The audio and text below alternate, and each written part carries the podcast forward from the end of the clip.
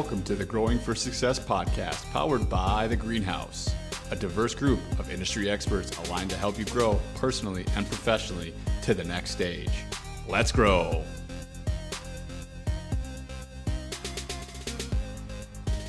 Welcome back to the Growing for Success podcast. I'm still here with Patrick Metzger, and we are on the continuation of our last episode where we talked a little bit about some tricks of the trade to retain and find new employees in this down market that we're currently in. And this episode, we're going to talk a little bit about what Patrick actually did in growing the greenhouse. So, Patrick, let's just start it off. How did you start the process of trying to find the new employees that you were going to have? Yeah, so to kind of go back, I mean, before any employees were even brought on, and obviously, Preston, you were the first one here you know, I was a solopreneur doing everything myself. I mean, uh, with a little bit of help from my wife. I better give credit there, or she'll get upset. Yeah, you were riding a line there. Rightly so. yeah, so I mean, I was doing financial stuff. I was doing marketing. I'm writing blogs. I'm working with clients. Uh, going to networking events. I mean, you name it, I was doing it. And you know, eventually we all hit as a solopreneur we all hit a capacity and no matter what role you're in you know as you're doing more and more work you're going to hit capacity. But let's talk specifically from a solopreneur perspective. As i hit capacity i really or was nearing capacity i really started to kind of consider two things. And my two options were to hire somebody to help me with the day to day you know all the paperwork all the back end type things email communication all of that type of stuff. And option two was and most people would say that to me isn't really even an option. But option two was to bring in a business development person. And any of you listeners listening, you're like, why in the hell would you bring in a business development person if you were at capacity and doing more and more and more? Well, here's kind of how I, the approach and perspective I looked at it with, and kind of the journey I took with it is my thought was if I got operations person in, yes, it lightens my load. It allows me to, you know, probably go out and get more business and live a little bit slower and things like that. But in all honesty, not really my style and I wasn't quite ready to do that. So what I did is I went the alternative route. I thought, let's go biz dev route. Let's push this thing to the max, create massive demand, go over capacity, and at some point then we will bring in the operations person.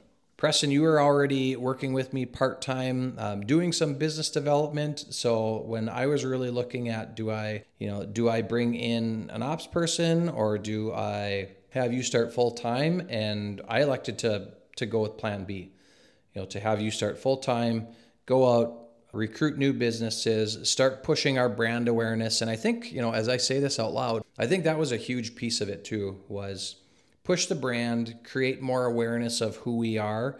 And if I go over capacity, I'll just do it and deal with it as long as I can until I absolutely need to bring that next person in. And it's funny because it goes against basically every principle that I teach companies. You know, when we go through like delegate and elevate, you know, one of the EOS tools that we teach companies in that whole system is when you're over capacity, you got to look at what you need to delegate off your plate first hire around that first and foremost. Well, I kind of took an alternative approach, knowing that it was kind of going to put me in up to my eyeballs with things, but I was okay with that. So, Preston, yeah, you obviously came on business development. Fast forward about seven months after that, we absolutely needed help.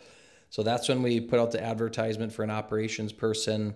Um, Allison, our current director of operations, came on, so she started taking all the back end things. Uh, that was awesome. Preston kept crushing it with biz development. Kind of my approach from there was all right, we have the back end taken care of, we're pushing more business development. Now we need to look at how do we start to create more scalability because I saw the ceiling that existed there for me in my time, and I was already pretty close to smashing into that thing of so many hours in a week so many hours in a day. I can't do a whole lot more.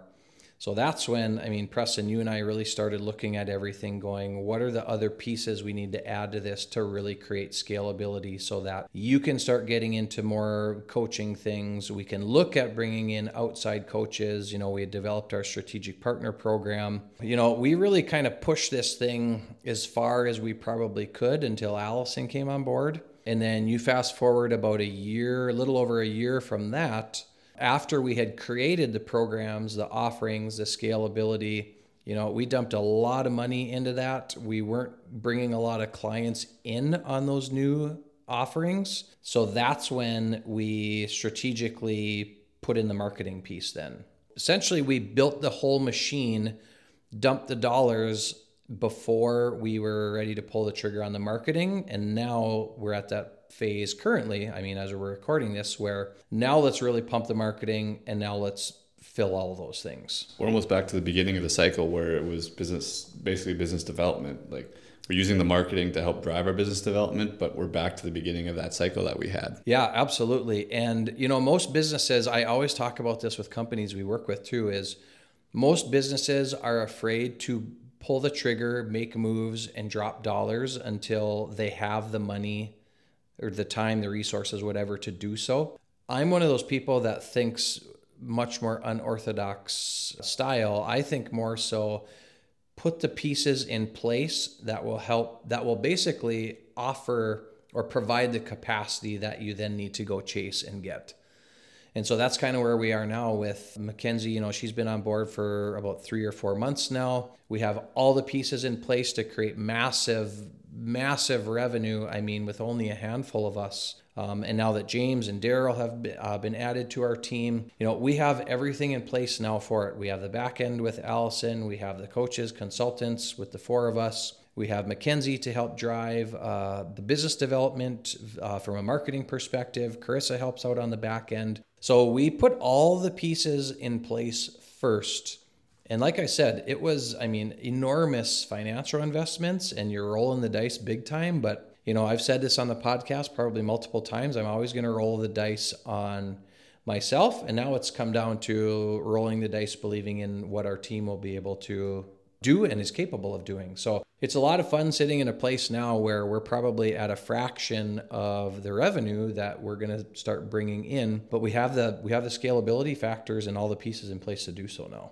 it's really cool to see kind of everything sitting in its place and you're kind of seeing what the availability of the capacity is and you're just it's cool to look at it like on the horizon and just see all the things that are possible.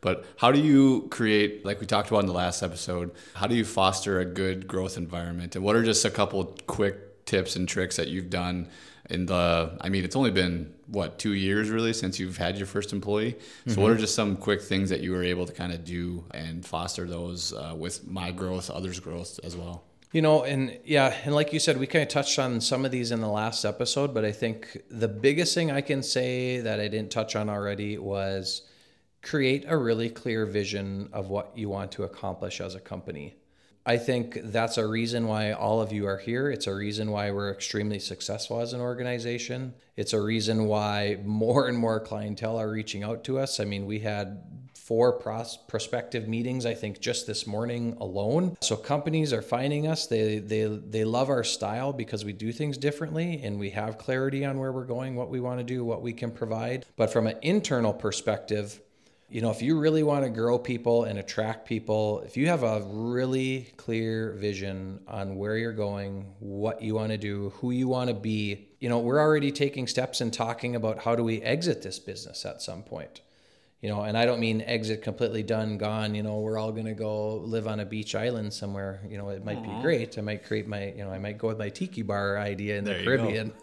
But but i mean we've already had that discussion you know and we're only two years into the business. We, we're already talking about you know how do we create this scalable sellable uh, and there's value behind it so that somebody would be extremely interested in buying it or bringing us on you know as an arm or component or spoke of their business already. You know i've just found that when our team really works well together in clarifying the vision the strategy behind that vision you know you get people committed you get people bought in to what you're doing and and that is one of the hardest things to do but ultimately it's what keeps people around too Yeah, life is hard enough. Like everyone's got all of these things that's going on outside of work. So if you can make it as clear as you can in your day to day, even when there's weeks when you're gone doing sessions outside of the office, it's like we kind of know exactly what we can do to work to get to that ultimate goal because everyone knows what that ultimate goal is. So if you have a question, you can ask anybody around. They're going to give you almost the exact answer.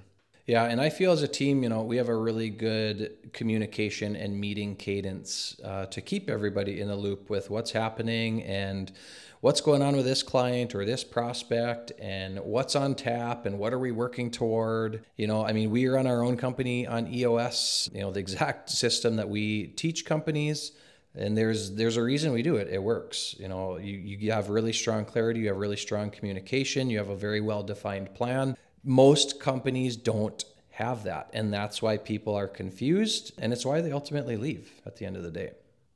Well, Patrick, I appreciate the information, and I'm sure the listeners do too. Take it upon yourself, grow that clarity and that vision and communication in your team. Check out the Growing for Success blog because there's plenty of articles on there about other employee items. Until the next time, keep growing, everybody.